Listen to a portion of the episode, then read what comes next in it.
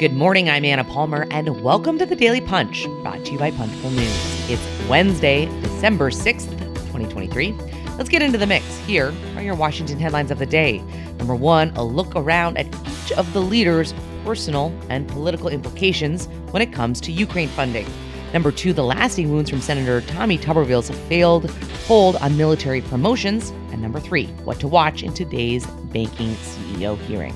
All right, let's get into it. Happy Wednesday morning. We have a jam packed edition this morning uh, for our AM edition, and we are leading the top with a look at how not only is December usually a difficult month, of course it is, there's always some drama over a possible government shutdown.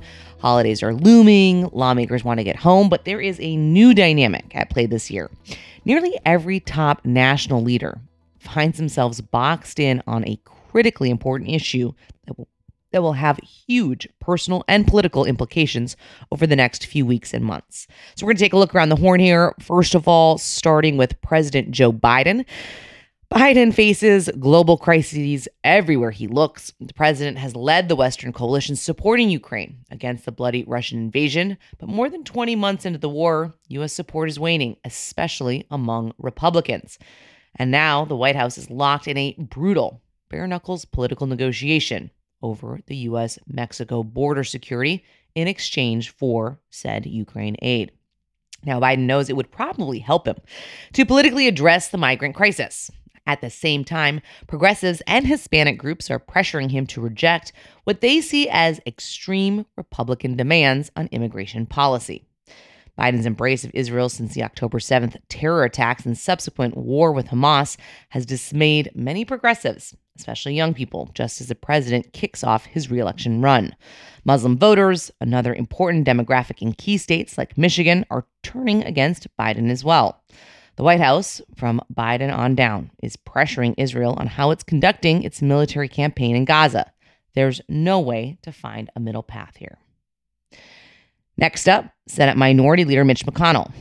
The Senate GOP leader desperately wants Congress to approve, approve more Ukraine aid. This has become mission critical for McConnell.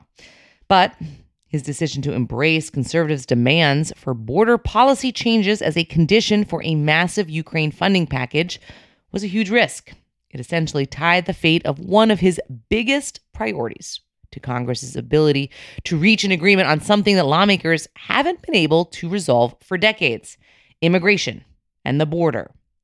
To be sure, McConnell is reflecting the reality that Republicans nationally are souring on Ukraine. So, in theory, the border overhaul would sweeten the deal for conservatives. But here's the problem many of the same Republicans who are on the HR2 or bust train also oppose any more mon- money for Ukraine and insisting on border policies that can never pass with Democratic support as a condition for their support could lead to nothing passing at all. And all of this could be for naught anyway, with Speaker Mike Johnson continuing to send signals that he won't even put a bipartisan border Ukraine, Israel, Taiwan bill on the floor. Plus, what does McConnell do if there's no border deal by Christmas, but Ukraine hangs in the balance? That is going to be a very big question. Let's turn our attention to Senate Majority Leader Chuck Schumer. Like McConnell, Schumer is a true believer in the value of aiding Democratic allies under threat from autocrats. Schumer has been especially vocal on the need to help Israel. But Senate Republicans have significant leverage in this debate, and Schumer knows it. Look no further than the GOP's vow to defeat a procedural motion on the foreign aid package later today. The 60 vote threshold gives Republicans a big say in what this bill looks like, and they're taking advantage of that by pressing for border policy changes. Schumer also has a handful of red state Democrats who are up for reelection next year. They most certainly have a major interest in addressing the border issues too, and could pressure Schumer to accept some of the GOP demands. And last but not least, Speaker Mike Johnson. Johnson, who recently started getting top level security briefings, has changed his tune on Ukraine. The Louisiana Republican voted against aid to Kiev as a rank and file member, although now he's positioned himself as a Ukraine supporter. Yet Johnson has little room to maneuver. He won't agree to sending more money to help Ukraine fight off Russia without quote unquote transformative changes to border policy.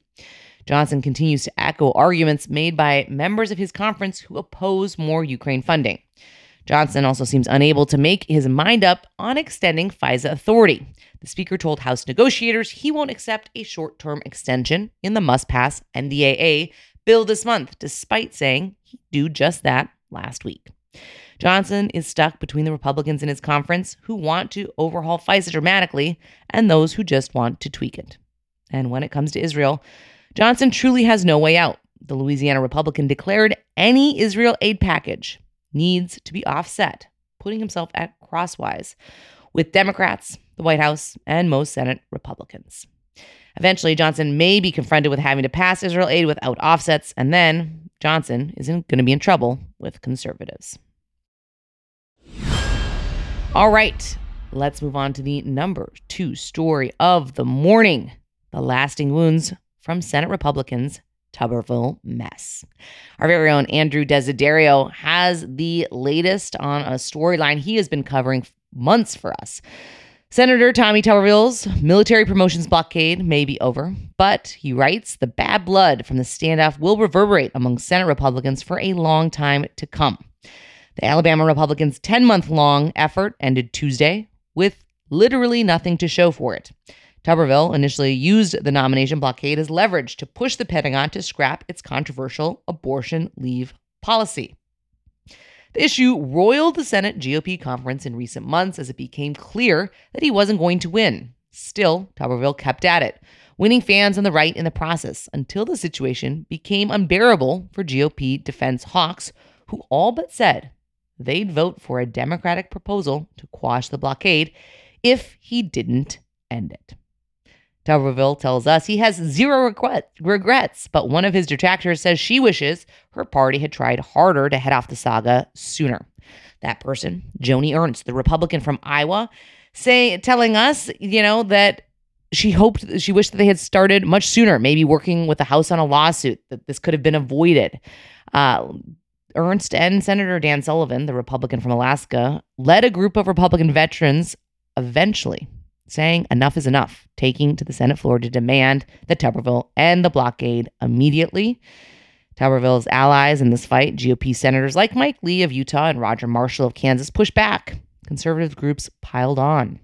Eventually, it became a near daily discussion at Senate GOP lunches, sometimes devolving into arguments between, between Tuberville's allies and antagonists, which we have reported extensively on.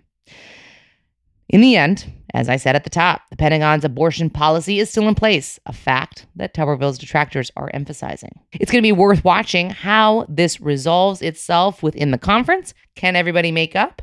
And does anybody try this again? Certainly a tactic that had the Republicans and Democrats at a stalemate with the Pentagon for months. All right, let's move on to the number three story of the morning from the vault top bank CEOs are going to be saying at today's Senate hearing. Executive representatives from some of the world's most important banks will testify before the Senate Banking Committee today. This hearing, the initial planning of which we scooped back in September, has become an almost annual ritual at this point. Senate Banking Committee Chair Sherrod Brown told us Tuesday that it's about keeping them accountable. CEOs testifying today include JP Morgan's Jamie Dimon, Citigroup's Jane Fraser, Bank of America's Brian Moynihan, Wells Fargo's Charlie Scharf, State Street's Ronald O'Hanley, BNY Mellon's Robin Vince, Goldman Sachs' David Solomon, and Morgan Stanley's James Gorman. Their written testimonies is out here, but we expect them to be covering a slew of issues, uh, including banks' capital requirements, a regulatory effort led by Vice Chair for Supervision at the Federal Reserve, Michael Barr. The banking sector has been a top target in Washington in recent years. And the topics covered today could include everything from credit card reform to junk fee crackdowns to anti ESG political blowback. But nothing has captured the industry's ire like capital reform, which includes a series of changes referred to as Basel III, as well as tweaks to banks' calculation of long term debt risks. Look forward to some fireworks there and the back and forth of sparring between the CEOs and some of the members of the panel. Our very own Brendan Pedersen will be covering that top to bottom, bringing all of you, and in particular, our premium members, the latest from that Senate hearing. With that, thanks so much for listening. Want to have a quick flag? We have our last editorial event of the year. This morning, Senate Finance Committee m- member John Thune is joining myself and senior congressional reporter Andrew Desiderio. Of course, Thune is a top member of Republican leadership in the Senate, and we're going to be talking news of the day, tech policy, and the latest on the 2024 presidential and congressional campaigns. You can RSVP to join the conversation. It's going to be streaming live at our events hub at punchbowl.news. Have a great day and stay safe, everybody.